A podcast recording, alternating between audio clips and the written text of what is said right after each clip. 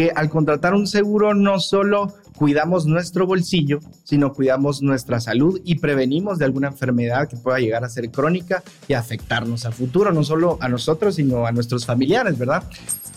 Es mejor tener un seguro y no necesitarlo que necesitar un seguro y no tenerlo. Ah, sí, sí, sí, mil veces.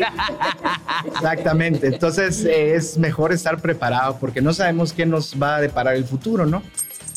No todos los seguros son iguales.